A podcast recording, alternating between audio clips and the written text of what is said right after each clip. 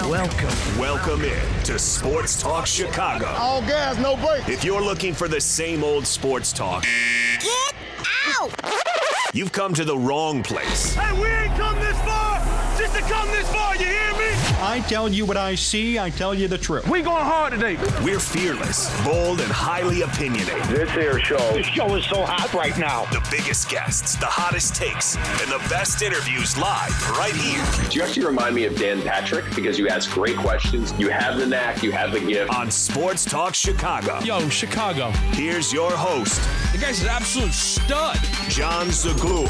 Hi, everybody. Welcome into Sports on Chicago. Great to see everybody here with us. Big day after the draft. We're going to recap everything with you. John Meadows is here, directing and producing. We're presented by our good sponsors, Amish Country Farms, for the best Amish food in all of Chicagoland.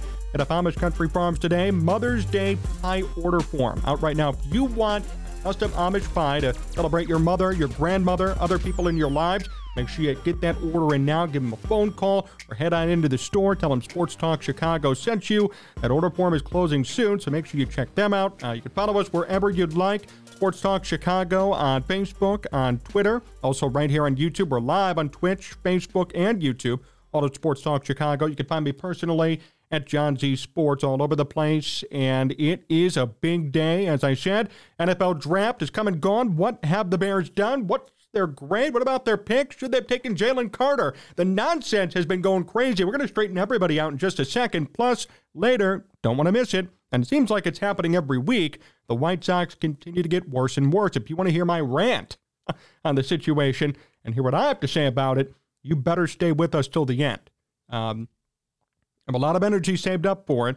It's been ruminating in my head all week again, and after yesterday's debacle in which the Sox gave up ten runs in the seventh inning en route to another loss, they're seven and twenty-one, Luis Robert got benched, so much stuff going on there. We will discuss all of it later on in today's program. Now, feel free to comment and stay with us here today. We're going to be reading all comments. We're going to be going back and forth, a nice free flow of interaction and information. What is your reaction to the Bears' draft performance? How do you think Ryan Poles did? Should they have taken Jalen Carter at nine, or should they, or did they do the right thing in taking Darnell Wright at ten? We want all of your opinions, all your comments. We will address them as things move forward throughout today's program. It's great to see everybody here. One more programming note, too, before we really get started. Uh, Corey and Joey, Corey Wooten, former Bear defensive end, will be back this week as well to recap the draft, potentially, and should be going up tomorrow in the evening. So make sure you stay tuned to hear what Corey, former Bear, has to say about this current Bears team and how they're going to be looking in two thousand twenty-three. Well, I want to start today with this. I think Ryan Poles did an outstanding job in this year's draft. Very similar to last year. Made a bold move and traded back one spot. Did not take the head case and the problem, Jalen Carter, and took Darnell Wright's smart move. We'll discuss that one in a second. Made some draft day moves on days two and three, which is custom for Poles to do. Added some depth to the team. Still have needs.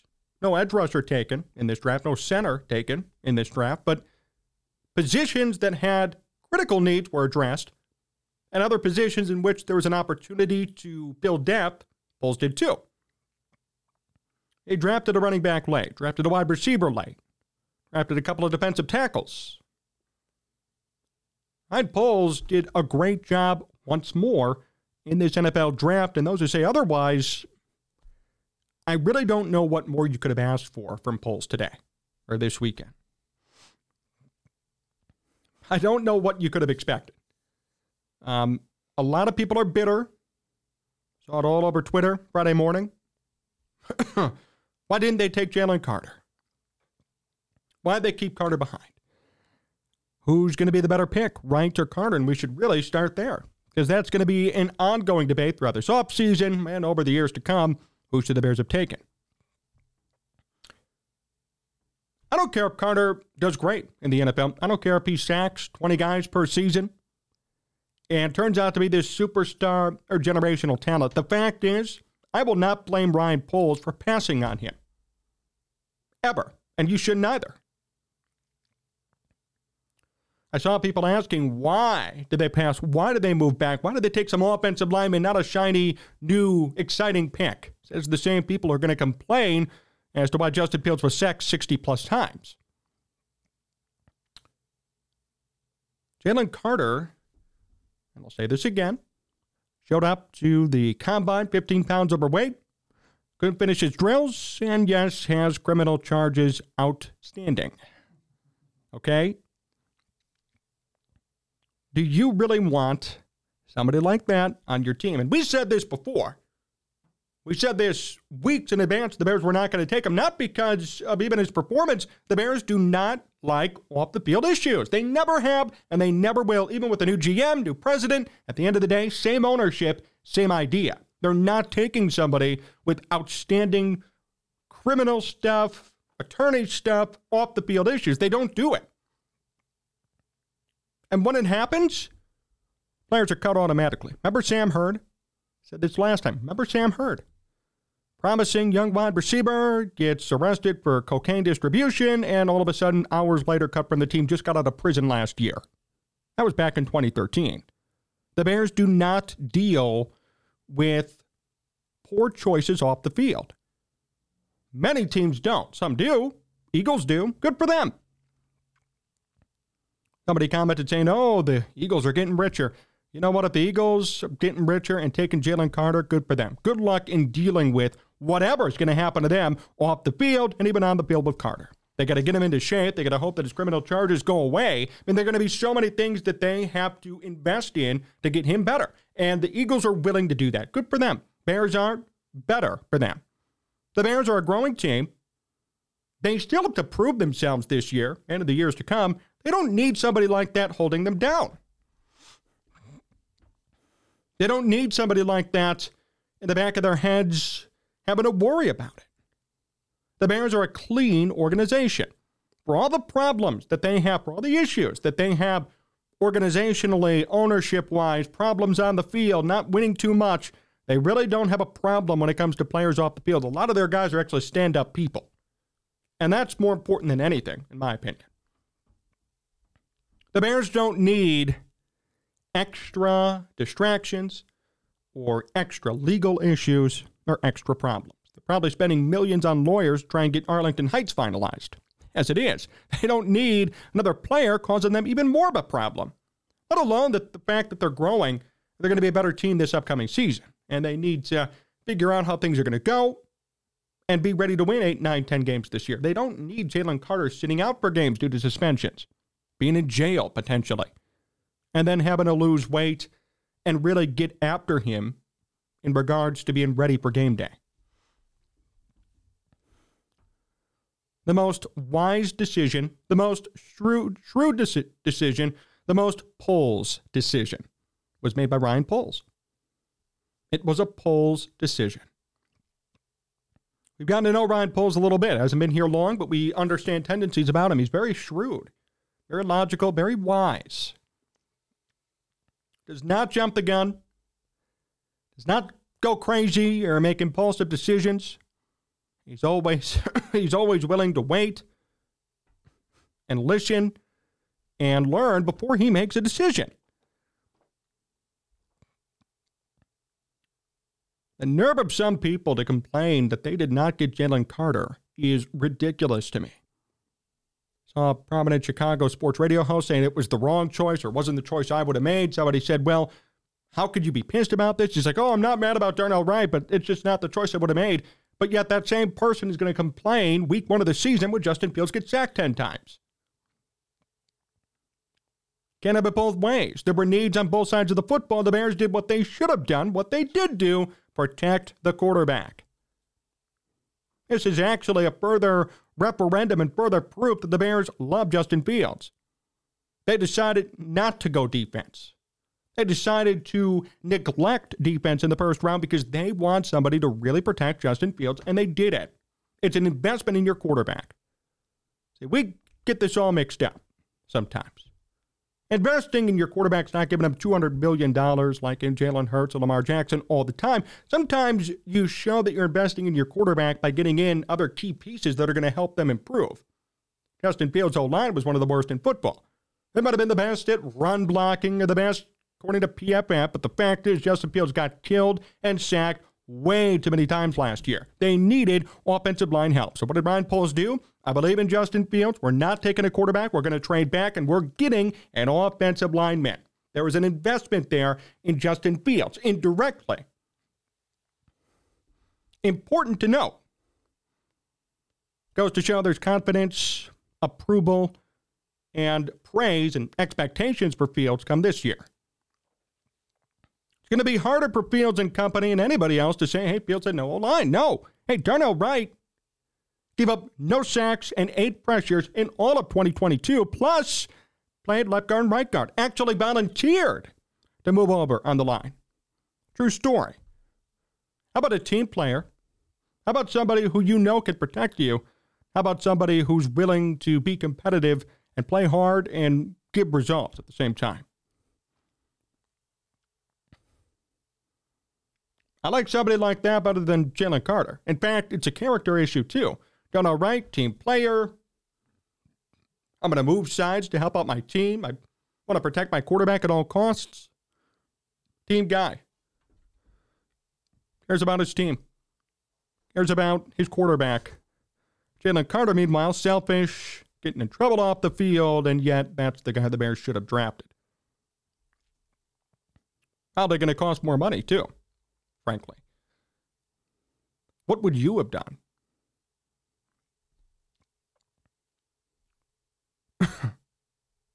Seriously, what would you have done? Ryan Poles hit this one out of the park. I don't care what anybody says. You could lament about Jalen Carter all day. I don't want anything to do with him. And the Bears made the right choice in taking Darnell Wright. See what I did there? Right choice, right choice. No pun. No pun intended there. According to P F F, Wright allowed no sacks and just eight pressures in twenty twenty-two, but going up against some of the best pass rushers in the S E C. In fact, Wright seemed to elevate his game against fierce competition. Now he's going to come in and protect the Bears' most valuable asset, Justin Fields. This was an investment in Fields. Don't let anybody tell you otherwise. No, the Bears neglected the center position. That would have been a further investment in Justin Fields. They didn't get an edge rusher. Okay, tough luck, but they did get a particular and important offensive lineman who has a track record of protecting his quarterback. All year long, all of my guests on this show, you heard it all throughout the Chicago sports media landscape. What do the Bears need? Offensive line. What do they need? Build the trenches. What do they need? Protection for Fields. He has it now. Different ways to say it, but everything meant the same. Justin Fields needs time to throw the football, and he can't be getting sacked sixty times a year. Well, here's your answer. And yet, for some, apparently it wasn't good enough. Now, you guys call me negative sometimes. Well, I'll tell you what, I was very happy about this pick. For those who weren't or who really wanted Jalen Carter, I ask you why. And why is that a problem even today when this team still improved with a big pick at number ten, not nine? I'm in this for improvement. All of us are. We're in this to see this team improve and get better and not be near the cellar in the N F C North. This pick will help them and not be flashy or exciting or, oh, who's Darnell Wright? He is a quality offensive lineman, somebody you could trust and somebody who's going to protect Justin Fields. And if he doesn't, nobody could predict that either, right? If he turns out to be a big flop or a bust, I can't blame Ryan Poles on that. According to tape, and numbers and perception around the league, he's a very good player. Nothing else you could say about it. So please, no, you know, don't worry about the Jalen Carter thing. I, I would advise everybody to move on from it and look at what the Bears did instead. Look at who they drafted and look at why they took somebody like Wright. That's exciting. Ryan Poles also said in a press conference this past week that he can't fill all the holes right away. Fair point. Correct point from Poles. Can't fill everything right away. Going to definitely take time to get better. I've talked about this a hundred times. You try to stay disciplined, do the right thing, and not panic and do something that's going to hurt us down the road. And Poles said we can't fix everything at a high level in one swoop. Bears still have money. Free agency still going on. There are players out there who are unsigned. There are trades that could still be made. This is not over. Yes, they need an edge rusher. Yes, they need a center. Yes, there are other positions on their team that could improve greatly, sure. But through the draft, the Bears actually addressed a lot of issues. A lot of scary things. And Darnell Wright was the first round pick for a reason, because that was the Bears' number one problem. I would rather have a, a offensive lineman that's going to be reliable than an edge rusher right now. Oh, the Bears. Why? Justin Fields is your most important asset. Enough said. If this was the two thousand six Bears, okay, yeah, defense is going to be their important asset. You draft an edge rusher. This is a new team and a new era of football. Even heard Dave Wanstead on The Score say, I would have went defense first. That's such an old man mentality. I am an old man, I would know, but that's just such an old man, you know, non-offense first mentality. And that's who the Bears have been for one hundred plus years, and that's fine. I, I like the defensive first attitude, but in this case, you have a generational, potentially, quarterback. You have assured him you're not going to move up to take somebody else. You're not going to trade him. You're not going to trade picks to get the quarterback of your choice. You're keeping Justin Fields. So then guess what? You have to invest in him. You have to show everybody that he's going to be the guy. And doing something like this with Wright indirectly says to everybody, hey, Justin Fields is our guy. We need to protect him. We need to show that he is a priority for us and show him that we respect him enough to protect him. Because frankly, you could argue there was no respect for Justin Fields the past two years. Certainly not with Matt Nagy, putting him in, getting sacked seven times in his debut.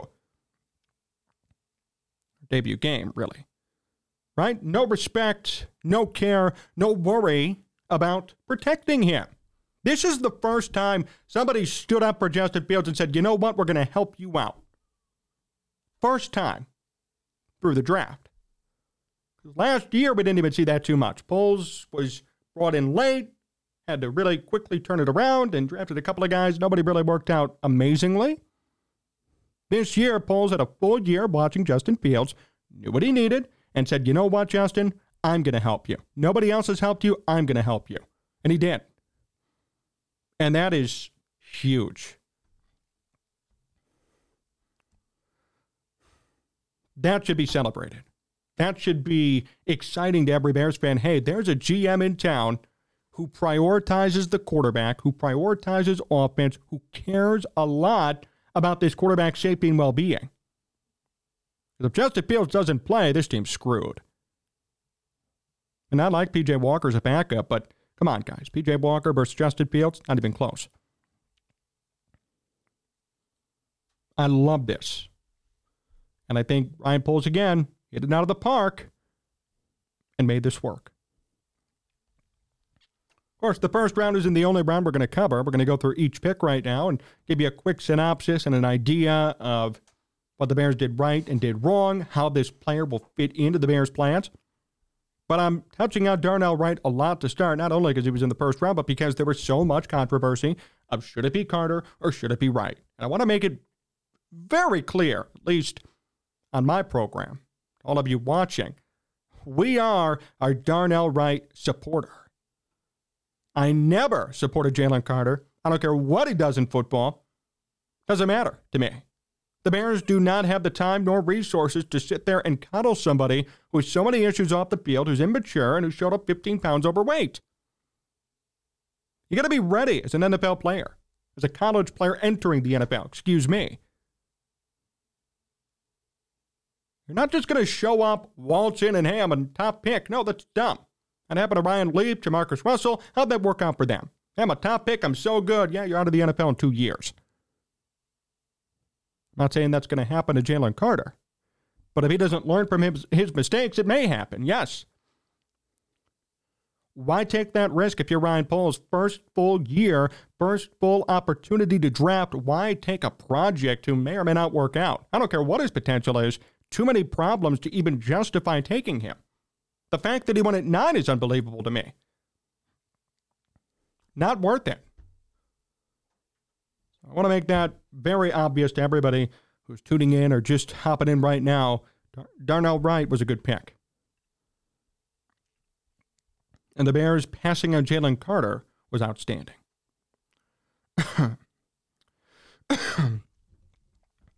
Go to round two, pick fifty-three. Gervon Dexter Senior, the Florida defensive tackle, was taken by the Bears. Quote here from Bleacher Nation discussing the pick. Dexter's role figures to be as a one-technique defensive tackle. This is more of a run-stuffer role, but that isn't to say it won't be an important spot to fill. Chicago's defense let opponents run wild on them all year long, even before the Roquan Smith and Robert Quinn trades. Hopefully, Dexter's presence helps plug some of those gaps. He's a big guy, fills a big need of Matt Eberflus's defense, six six, three hundred ten pounds. He can use that size to overwhelm the offensive lineman. And his main trait that's going to help him out, make this team, and probably get time is stopping the run, which, by the way, is a big problem for the Bears. Bears give up thirty-one rushing touchdowns in twenty twenty-two and over twenty-five hundred rushing yards. The thirty-one touchdowns, by the way, worst in the N F L in twenty twenty-two. So many of the Bears gave up. thirty-one rushing touchdowns. Dexter can stop the run. Now, it does say here from N B C Sports Chicago that Dexter could be slow off the snap, allows blockers to engage him first and neutralize his first move. He only notched four and a half sacks and eight tackles for losses over the past two years at Florida. So here's a work in progress. Here's somebody who needs improvement, who can certainly use it.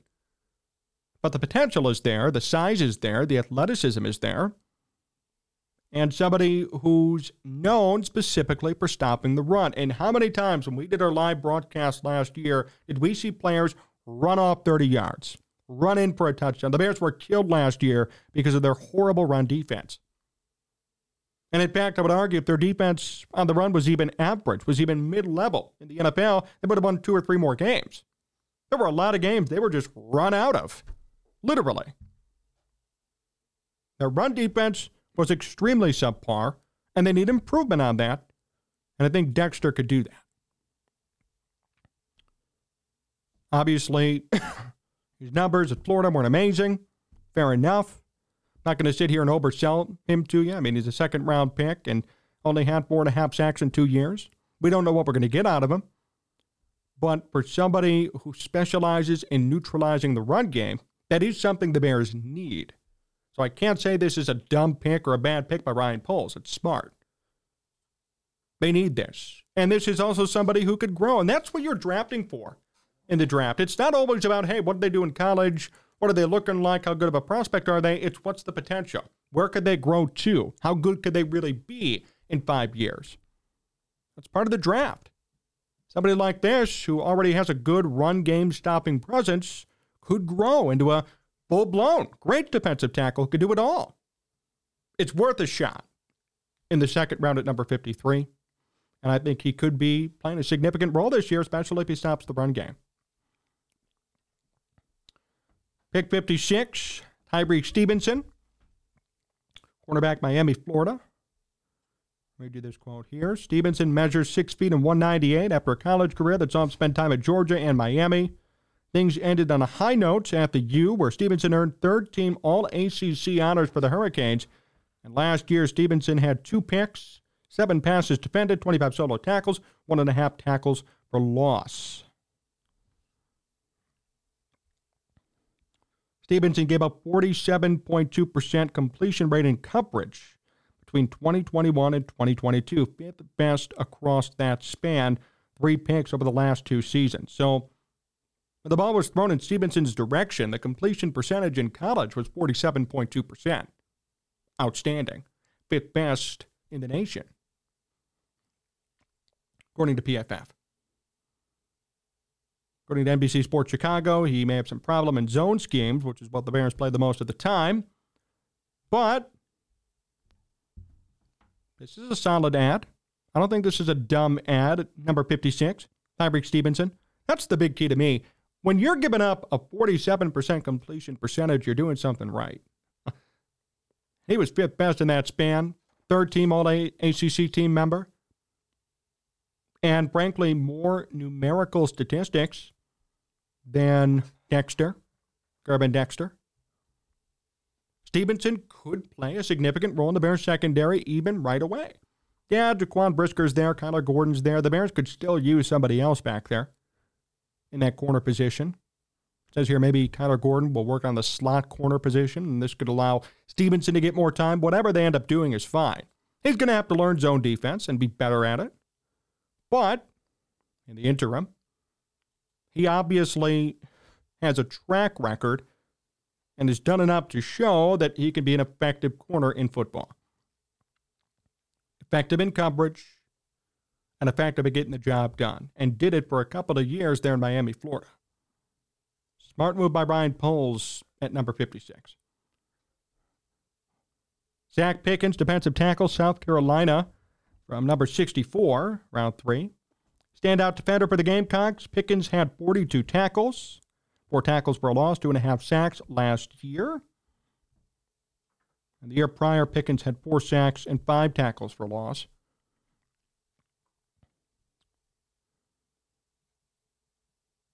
Pickens does stop the run, and that's according to P F F. Doesn't always show up in the box score, and has the athleticism to be a serious disruptor. Exciting. And another defensive tackle. They took Dexter at fifty-three. They took Pickens at sixty-four. eleven picks apart, two defensive tackles. Why are they taking so many defensive tackles? Because their run game sucked. Their run defense sucked. That's why. That's why they're doing that. I think Ryan Poles doesn't know. They need an edge rusher. Well, they also need somebody who could stop giving up five to six-yard runs every single carry from every single team. The Lions drafted a running back. The Lions have three running backs this year now that are solid, including David Montgomery. The Vikings have a couple of running backs. The Packers still do. That's going to be six games out of the year. They need running defense help. They need running defensive help. Somebody like Pickens and somebody like Dexter could do it. And I'm not saying, again, I'm not saying Pickens is going to be a superstar here. sixty-fourth overall pick. There has to be caution. But those numbers show that he's capable of doing just that.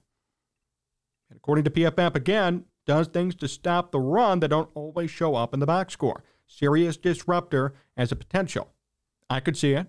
If the Bears work on him and work with him, I could easily see growth. Remember, we're drafting based on growth, not drafting based on he's a superstar in college, he's going to do great here. Because more often than not, there are a lot of superstars in college who have the numbers who never even get drafted. That's a fact. Numbers aren't everything. Potential is where it counts. Somebody like Pickens can work in tandem with Dexter, and both those picks could turn out to be great for the Bears. Bears didn't pick again until number one fifteen, and they took a running back, which I loved. Roschon Johnson from Texas. Apparently, he's compared to Miles Sanders, so that's very exciting. He was the man over at U T for Johnson. It says here, the Bears seem disappointed. They weren't able to bring David Montgomery back, so they picked a player who could bring a similar skill set to the run game. Johnson is elusive and strong, makes him hard to bring down. Uh, his stats don't pop off the page because he was running mostly behind Bijan Robinson, a player who many believe is the best running back prospect since Saquon Barkley. According to P F F, Johnson's forty-five percent forced missed tackle rate over the last two years leads all running backs in the entire country with at least one hundred ninety attempts. Perfect complement to Khalil Herbert. So the Bears chose not to re-sign David Montgomery. Still not too thrilled about that, I'll tell you. Still not excited about that. I mean, because the, the money that Detroit paid him was not significant. The Bears could have easily matched that offer and made something work. They didn't. We move on. Instead, the Bears add somebody like Johnson, going to be a rookie, going to be hungry to work, going to work in tandem with Khalil Herbert, similar skill set to Montgomery. He's going to work. And my hope is that he gets more carries than that bum-ass running back from Seattle the Bears signed, who's eight hundred total yards to his name. And that's what we have to hope for. And they dropped a running back at number one fifteen, and him and Herbert do well. And Herbert's still young, and he's going to be under contract for five years. this running back position could be in stable hands, which is something the Bears needed. And in the fifth round, or, you know, number one fifteen, what the hell could go wrong, right? Round four, pick one fifteen. What, what could go wrong with this pick? The worst thing you could do is have him be a total bust, but really wouldn't even be a bust because he's a fourth-round pick. And yet, the upside with them could be huge. And the Bears needed a running back. They're going to bring in somebody young, similar to David Montgomery, to complement Khalil Herbert. Who knows? He could even overtake Khalil Herbert. I could guarantee that based on how Herbert does, because I'll tell you what, Herbert is not going to be able to replicate five to six yards per carry on average. It's just not going to happen. Johnson has an opportunity here, if Herbert struggles out of the gate, to even overtake that position. And I'd rather have a fresh set of legs back there, somebody who is a fourth-round pick and has a lot to prove, and someone like Herbert who may struggle, and somebody like the Seattle player that the Bears signed for a one-year deal who has only eight hundred yards to his name and is mainly a special teams guy. Watch out for Roschon Johnson. I'm saying that now. I mean, this could be the one pick, in my opinion, that's the complete X factor of the entire draft for the Bears. We know Wright's going to be good. All these other guys we're excited about, but Johnson could make a big impact if he gets the opportunity. No one's talking about him. Barrett is a fourth-round pick. I could see him being very prominent in this Bears offensive scheme if he gets an opportunity. Go to number one thirty-three, Tyler Scott, the wideout from Cincinnati. So uh, Scott, very good, forty-yard dash at four point three nine. College defenses saw his speed. Scott caught fifty-four passes for eight hundred ninety-nine yards and nine touchdowns. Second team all A A C honors. And Daniel Jeremiah said that Scott reminds him of Darnell Mooney. How about that? Scott caught eighty-four passes for one thousand four hundred nineteen yards and fourteen touchdowns between twenty twenty-one and twenty twenty-two. How about this? For Scott, he played running back in high school, just started to learn wide receiver in twenty twenty, his first year in college.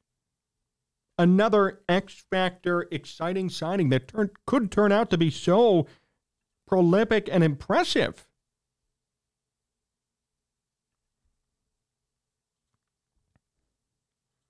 That's exciting. Somebody like Scott who has these accolades already and has some numbers and is just learning the position. He's essentially a novice to the position. I'll tell you what, he's going to learn great things from D J Moore, Darnell Mooney, Chase Claypool, even E Q Saint Brown as far as blocking goes. A lot of veterans on this team who are willing to teach, plus the Bears coaching staff. If he gets the opportunity, Scott, I think, could be very impact-making right away for the Bears. He could make something happen. Between him and Johnson, those two are going to be the biggest X factors offensively. Remember the Bears, too? I would place some sort of trust in them because you could get away with not having to spend as much money, and, and trusting guys like Johnson and Scott are going to be cheap to sign for five-year deals. Just saying. Go to round five, pick one forty-eight. Noah Sewell, Oregon State or Oregon linebacker. Ton of accolades at Oregon. Um, all Pac twelve first team. All Pac twelve first team, all conference. Butkus Award semifinalist and coach's choice for Pac twelve freshman defensive player of the year. So he is decorated. twenty twenty-one, past season, one hundred fourteen tackles, eight point five tackles for a loss. Last year, fifty-six tackles and five point five tackles for a loss. And that's probably why he fell so much in the draft. I mean, that's a much different production level from twenty twenty-one to twenty twenty-two. seven point five sacks in thirty-three games. Knows how to rush the quarterback. Apparently, the knock on him is that he can be a little shaky in pass coverage. And the Bears have already invested heavily in Tremaine Edwards and T- Edmonds and T J Edwards. So we don't know how much playing time he's going to get. The Bears have obviously invested significant amounts of money in legit pros who have played the position at the N F L level. That's not to say, though, that this is a dumb pick or that he's a bust or that he won't work out. He's decorated. First of all, if somebody goes down, he's going to play. chances are someone's going to go down. Secondly, based on these credentials and based on what happens in training camp, he may earn some playing time. The Bears could use somebody who could get to the quarterback because they didn't draft an edge rusher. They still need one. Linebacker and edge rusher are two different positions, but if he can apply pressure consistently to the quarterback, he will find time on the field, plain and simple. And if I were him, that'd be my mindset. What could I do to consistently apply pressure to the quarterback? Because that's the only way I'm going to get on the field right now. How could you beat out these free agents who are making tons of money? Show that you can rush the quarterback. There's a need for it for the Bears. Do it, and you're going to find time to play. Go to pick one sixty-five to Ralph Smith, Minnesota cornerback. All Big Ten honorable mention this past year. thirty-four tackles, thirty-eight total. Uh, four and a half tackles for a loss, two sacks, two picks. Very diverse stat line. Bears scouts believe Smith has the smarts and the instincts to succeed in off-the-ball coverage, which the Bears like to deploy in their secondary. He was a backup in twenty nineteen and twenty twenty, lost his starting spot after his freshman year at Minnesota, but regained the starter role this past season. The Bears believe he's ascending. That's about it. We don't know too much about Smith, but I'll tell you what, those numbers are nice. Tackles for a loss, sacks, interceptions, a lot of tackles. And obviously, there is emotional maturity. You lose your starting spot in college as this big-time recruit coming out freshman year. You know, a lot of people would say, you know what, I, I'm going to coast or not in a good mood or I'm going to be relegated to the bench. He did enough hard work to re-earn his spot and get an opportunity and showed out this past season. So there's emotional maturity. There's an ability to overcome adversity there. And that's something that you're going to need in the N F L. People get benched all the time. How do you overcome it? How do you react to it? And somebody like Smith may react to it well and may work even harder to improve. So that's something you could take away from it right off the bat. A couple of more seventh-round picks. Travis Bell, pick two eighteen, Kennesaw State defensive tackle. Apparently has a unique pre-draft workout. Not too much else on Bell. And then finally, round seven, pick two fifty-eight, Kendall Williamson, Stanford safety. Williamson joined Chicago as a heady football player. The Stanford product was a Pac twelve All-Academic Honor Roll player, earned first-team Academic All-American honors in twenty twenty-two. Kendall Williamson, the final pick for the Bears in round seven at number two fifty-eight. So that is the Bears' new roster. And that is what they're looking like after this draft. What does everybody think? Take a look at some of your comments here. Bear Down nineteen eighty-one, love Terrell Smith. Can't believe he fell that far. Ran four four flat big at six two, two fifteen. I agree with you, Bear Down. And again, somebody who overcomes adversity, somebody who understands what happens when you lose your starting spot, how to regain it, how to work hard enough to regain it, and then perform when you get it back. That could be a very sneaky yet good pick.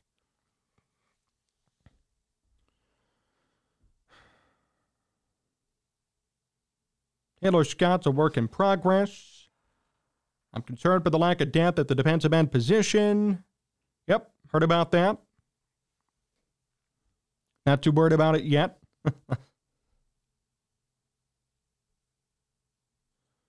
Let's see here. What else did everybody say?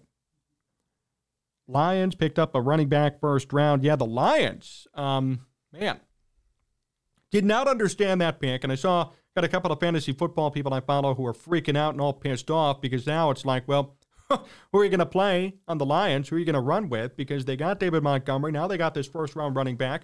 They did trade DeAndre Swift, though. How about the Eagles getting DeAndre Swift in a trade? That is huge. Uh, good for the Eagles in getting that one done.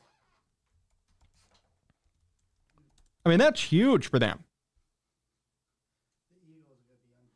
And guess what? It's because DeAndre Swift said that he didn't want to play there after they drafted Jahmyr Biggs. or Jahmyr Gibbs. DeAndre Swift told Lions he didn't want to play there after Jahmyr Gibbs' pick. So then what's he do? Get to go to the Super Bowl uh, appearance team that just made the Super Bowl. They're going to be a hell of a team. Again, um, that is huge for them.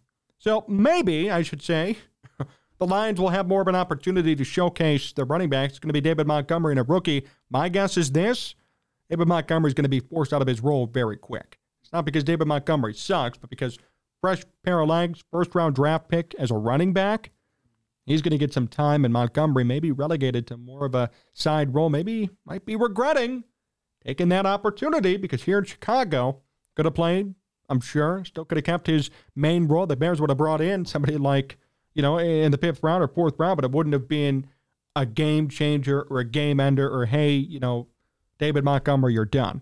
Roschon Johnson is going to really need to prove himself to earn time. Montgomery would have had an incumbency situation where I think he would have been okay. So might be regretting that decision now. And the writing's on the wall for him, I would say, in Detroit before it even started. That's tough. At least David Montgomery got paid. Well, he did, and there's even some guaranteed money in there for the second year of his contract. So he will be getting paid, and I guess that's all that matters to him. But as far as actually getting a chance to play, the Lions have told him and really told everybody, including Swift, which is why he left, he may not get too much time to play. And for some, that could be a tough realization.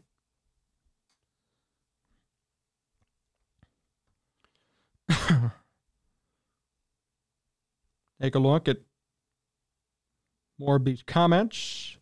Pickens was a high grade for me this year, says Joseph. He's a beast. His tape shows consistent pressures, gets his hands up in pass lanes, and attacks the rush. I think he's going to be solid. Rojo is the new Monty. Book it. Roschon Johnson being the new David Montgomery, and that's what the comp is, draft-wise. That's what a lot of people are saying.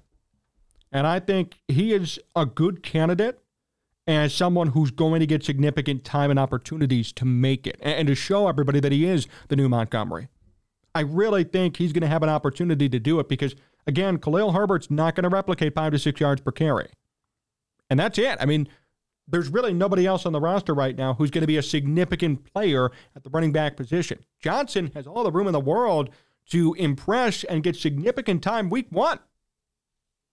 So really now it stands on him. The Bears drafted him, did their part. What's he going to do to prove that he deserves more time on the field? But I think he's going to be solid.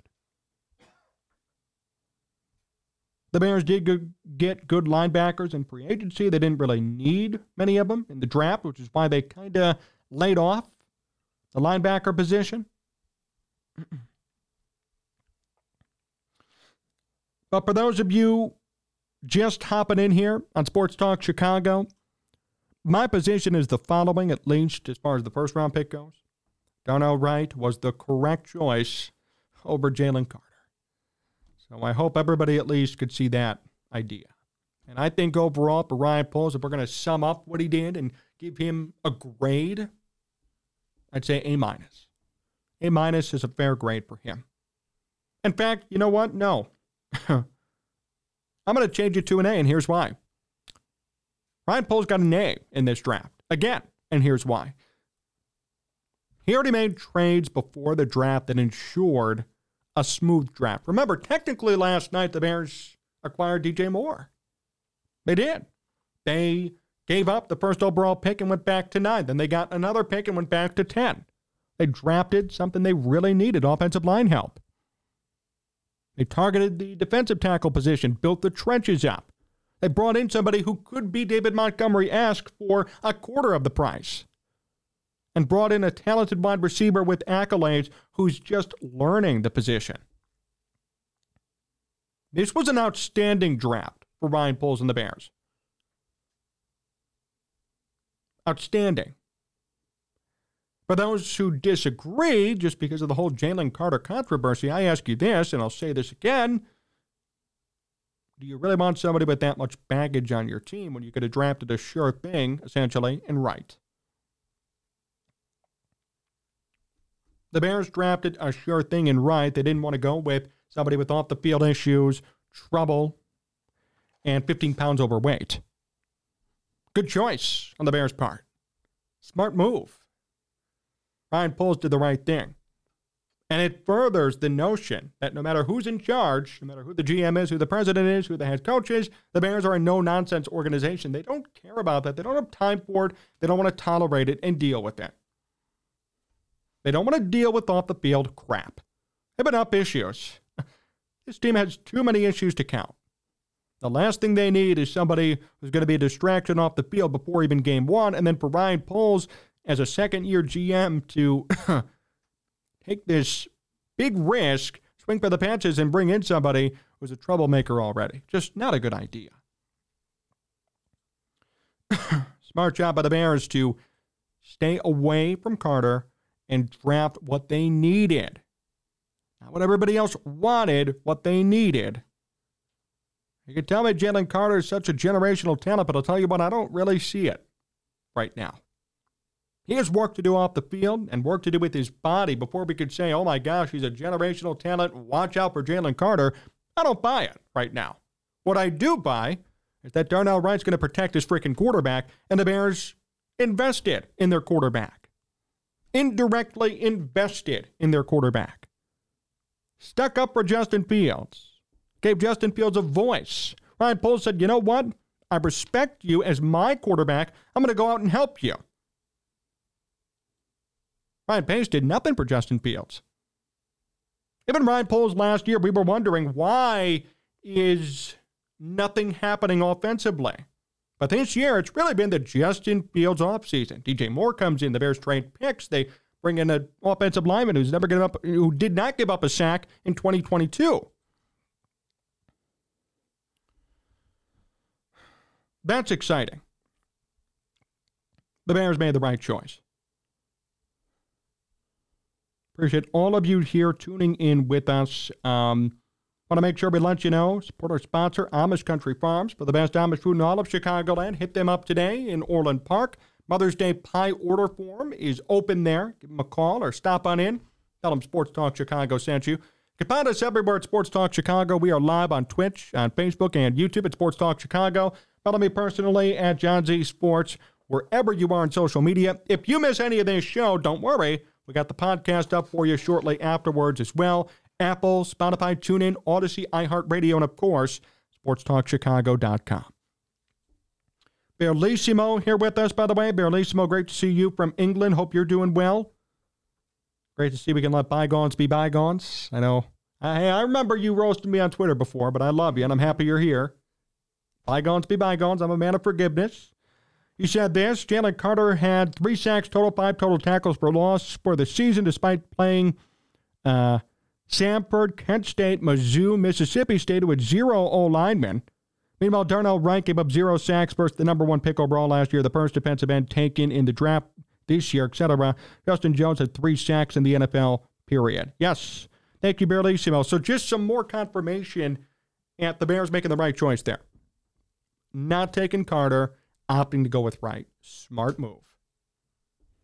Hey, give a shout out to the, the guy you met today. That's right. That's a good point. Uh, before we finish up today, I do want to say this, and John, thank you for reminding me. I don't know if he's watching right now, but I was getting gas out in Aurora today and came out of the store, or, you know, out of the station, paid in cash, and I hear somebody yell, Sports Talk Chicago! Sports Talk Chicago! And I look over. Jesus was filling up his gas tank in his car, flagged me down, and I go over him and we talk, and he was awesome. Um, it was so cool to meet somebody in person. I told him, this is only the third time that's happened to me. Um, he was very gracious, very nice guy. We talked some baseball, talked about the L A Angels of all teams, and it was just so cool to get to meet somebody, a fan of this show, out in public. And I want to say this to all of you. Hey, if you see me somewhere, please say hi. I love meeting fans outside of this environment, outside of, hey, I'm in a studio hanging out with John, looking at comments on a screen. It was awesome to see him in person, and uh, it certainly made my day. It was really fun to see a fan, to interact and to talk, talk sports, talk shop. So I just want to give him a shout-out. And, John, I appreciate you reminding me because um, that was awesome, really cool. When I came in here, um, I told John, and he freaked out. I told my girlfriend, she freaked out. It was really cool, so it was awesome to see. And uh, Barlissimo, I respect your grind, John. I apologize for any offense caused on Twitter. I'm taking ownership of my mistakes made. Hey, I, I was actually just half kidding, Barlissimo. I don't really care. It's Twitter, right? But I appreciate the apology. No, no harm, no foul, just messing around, having a good time. Um, but I appreciate you tuning in on today's stream. And David, great to see you. Yes, David from Australia. Yes, awesome draft. What success. Season is going to be so cool. I haven't seen you in a while, David, but I know we go back and forth on Instagram a little bit. It's great to see you hanging out with us today in the live chat. Uh, before we finish up today, I promised this at the top of the show, and I hope some of you are White Sox fans, or at least some of you are akin to what's going on over there. They're seven and twenty-one, and we need to talk about what's going on with the Chicago White Sox. Now, we did last weekend when they were seven and fourteen. Another week, another seven losses, and another rant is going to come.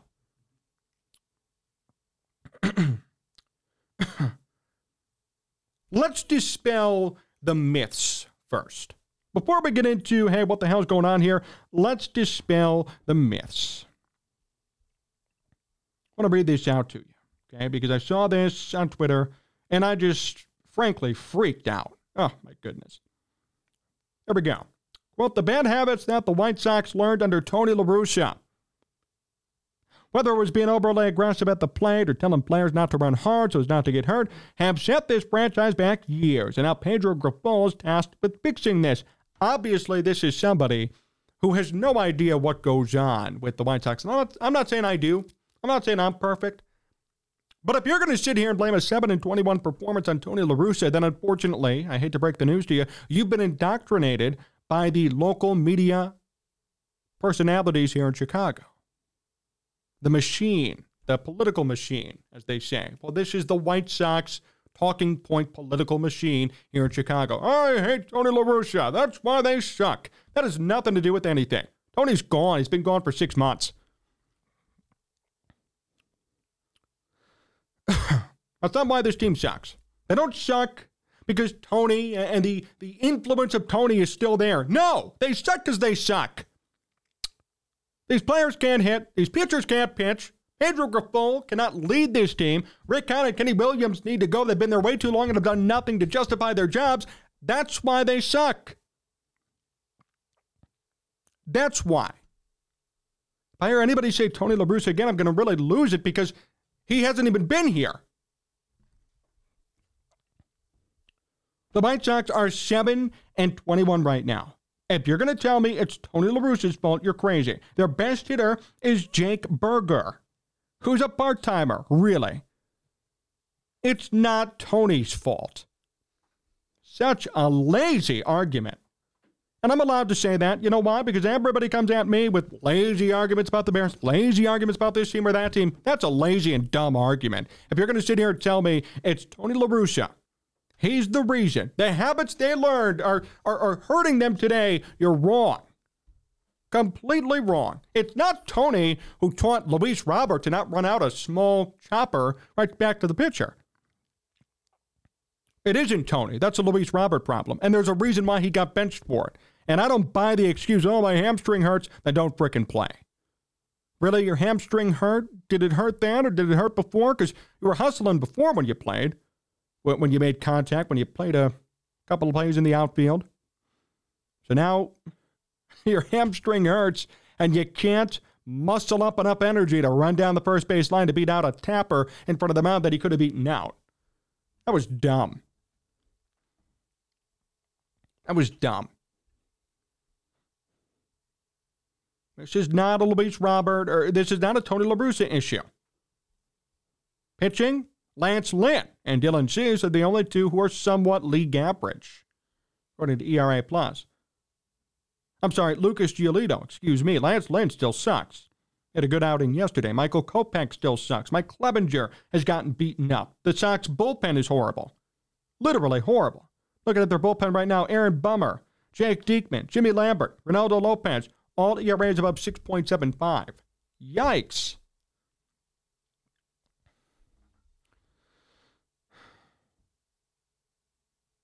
In the lineup, nobody's hitting well except for Jake Berger. Monty Grandal is about average. Same with Andrew Vaughn. Everybody else sucks. Oscar Colas has been a disappointment. Eloy Jimenez is hitting one eighty-seven. Luis Robert is hitting two thirteen now. Elvis Andrus, one eighty-six. My goodness. And Tim Anderson is just about to come back today.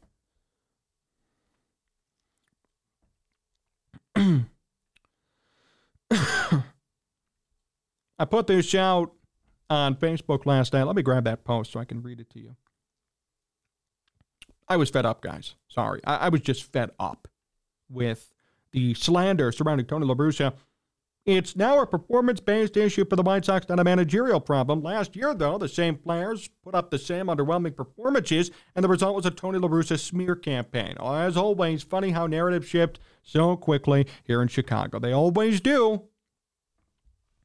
One week, Matt Nagy should have been coach of the year. The next week, it's Matt Nagy should be fired. The week before, it was Mitch Trubisky is the problem. The week after, he's the solution. The week after that, we're running him out of town. Every single team in Chicago goes through a cycle of narrative shifts. And really, the top people in the media control them, and they do it because they're indebted to an owner or to a team. Everybody hated Mitch Trubisky. Ownership hated him with the Bears. They drove him out of town, right? Now the White Sox, oh, I hated Jerry, or I hated Tony La Russa. Um, wasn't deserving to be here. Let's run him out of town. But now, who's the blame going to be on? Who's everybody going to blame now? And right now, it seems to be Jerry Reinsdorf and um, Kenny Williams, Rick Hahn.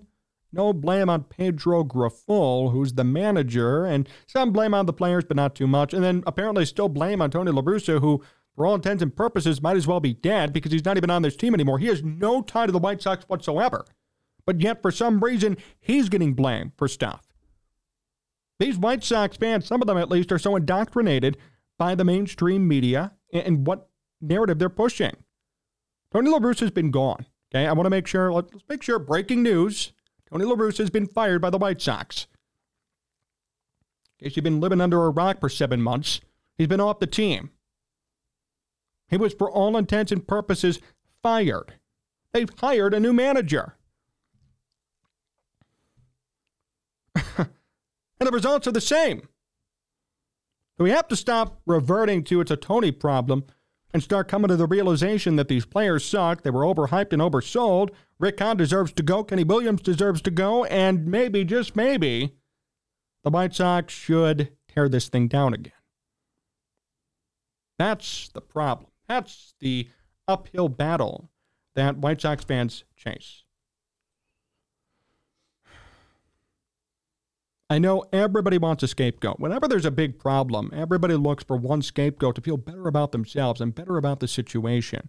This is a team-wide organizational failure. There is no one scapegoat.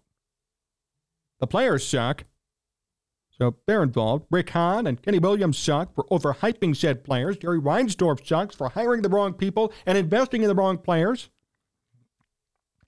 Everybody's to blame top down, not just it's Tony, but Tony's been gone for six months. Where's the logic in that statement? How could you blame somebody for something when he's been off the damn team? How is he responsible for this? And I know Tony as a person is not a great guy. I'm not defending him as a person. I'm defending his reputation as a Hall of Fame manager. Why is he in charge and in trouble for this team this year being seven and twenty-one?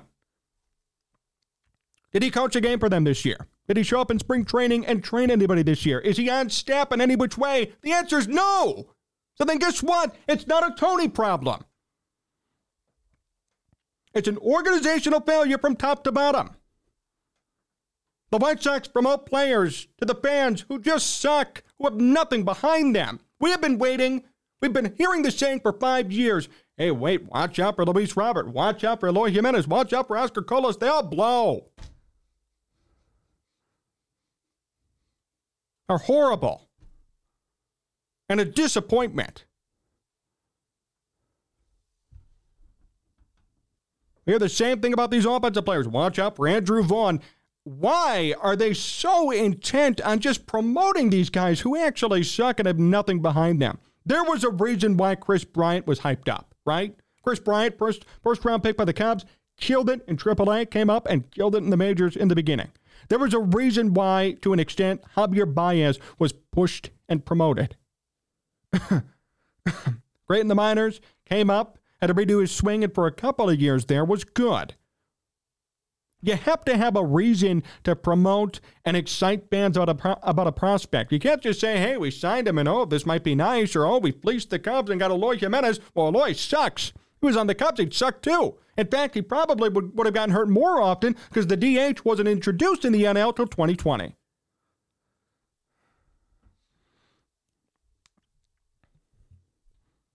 Hmm. This is a disappointment. This is a damn shame. And as we sit here today, there are still some who are sipping the Kool-Aid and saying it's a Tony La Russa problem. My message to anybody who makes that assertion. Somebody like this guy on Twitter. Huh, their username is hashtag White Sox and their profile name says Sell the White Sox. Okay, Mister Sell the White Sox, I'll tell you this. If you were to blame Tony La Russa for this year's team, going seven and twenty-one, get a couple of screws loose in your head. There is no reason why a former manager who was essentially fired six months ago, who is seventy-nine years old, should be blamed for this implosion of a situation. The Sox players learn bad habits. How about the Sox players just suck? And there needs to be some sort of change from the top down. That's the problem, not Tony La Russa. What, the ghost of Tony La Russa is haunting this team? Give me a break. It's ridiculous. No, they suck. Players are not performing. Front office is not caring. Kenny Williams is in a bad place right now, and they blow, and things need to change. That's the problem. And any other suggestion otherwise is just Tony La Russa's slander and hard feelings from the past couple of years. This guy wins you the division in twenty twenty-one, and we're blaming him now for going seven and twenty-one. Unbelievable. I've never seen such betrayal from a fan base. But that's because from the beginning, nobody wanted to give him the credit. And people, there were some who were not happy the White Sox won the division in twenty twenty-one. There were some who actually were not happy. They, they were they were hurt and torn inside, conflicted, because Tony La Russa led them to a division championship. All of you, I say, you're not a real fan then. And these are real people out there. And now you're going to tell me it's his fault the White Sox are losing. It's his fault they're seven and twenty-one. They picked up bad habits from him. Bad habits from him. Anything you pick up from somebody with that sort of knowledge and experience is good. Anything. I don't care what it is. It's just disrespectful to suggest otherwise. If I were a baseball player, young kid, if I were even a minor leaguer and Tony La Russa managed me for one game, I would never forget it. Because I know I could pick up so much baseball knowledge and wisdom from a guy who's won multiple championships, managed all these superstars, is in the Hall of Frickin' Fame.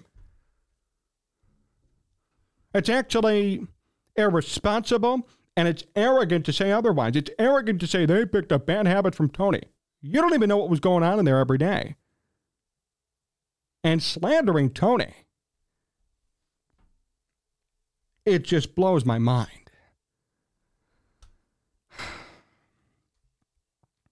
It blows my mind that we're sitting here today, even mentioning his name, number one, but number two, saying it's his fault for this team sucking. Wow. I mean, how much further can you sink? Obviously, you've been fed a lie, and I know who you've been fed it from. Mainstream media, same people who went on the air every single day last year, made a living off of bashing Tony. And really, it's again, it's irresponsible, and it's sad. It's really sad.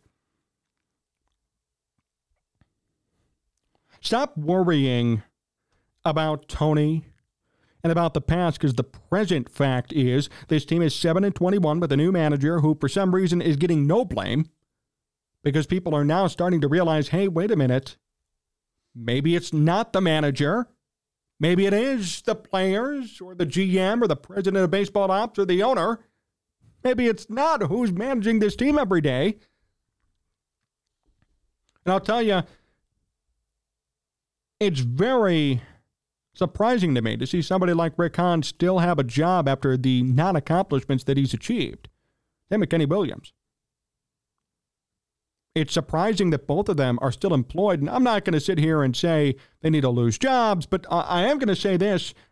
It's very surprising that somebody who has not produced for that long still has the same position and actually got promoted, because Rick Hahn was not the G M in the beginning.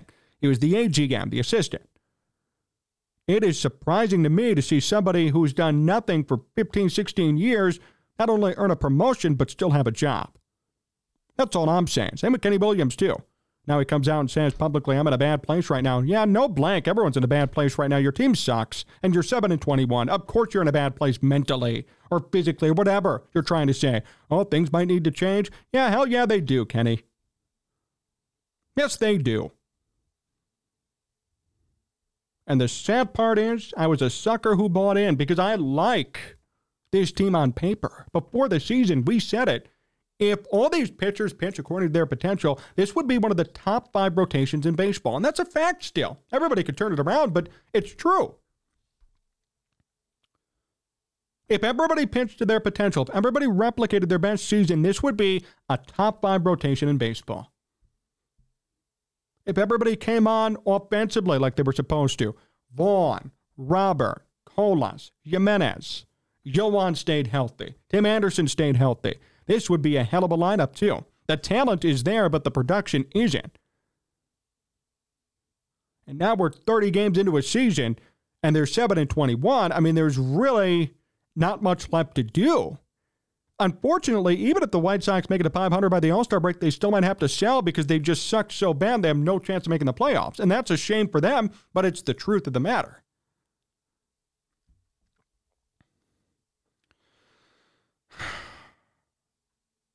It is just very sad. But you know what's more sad? The misinformation being spread or the false opinions being spread. Just the, the, the, the wrong opinions being spread. Everybody has their right to an opinion, but it doesn't have to be correct. I mean, I'm going to criticize it, and I'm going to criticize this. Stop blaming Tony for your problems. It's a you problem, not a Tony problem. Tony's gone. Tony's in Arizona relaxing. Not here, not dealing with this crap show. He knows what's going on. He sees it from afar, and in fact, I'm sure he feels vindicated. And I wish I could get Tony on this show, because I would I would ask him, do you feel vindicated about how this White Sox team is going right now? I would. I'd feel great seeing this happen. Forced out of Chicago, media hates me, everyone hates me, and then, oh, look, they're doing worse than when I was even there. This is a dumpster fire, and things need to change now. And everybody is accountable. Not Tony. Everybody currently with the team is accountable. This current team with this current staff and these current players are not getting it done. And guess what? Something needs to change.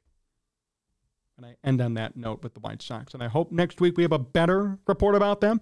But until then, you got players not hustling out plays. You got the White Sox giving up ten runs in one inning and losing a game that they were up on three nothing, losing ten to three.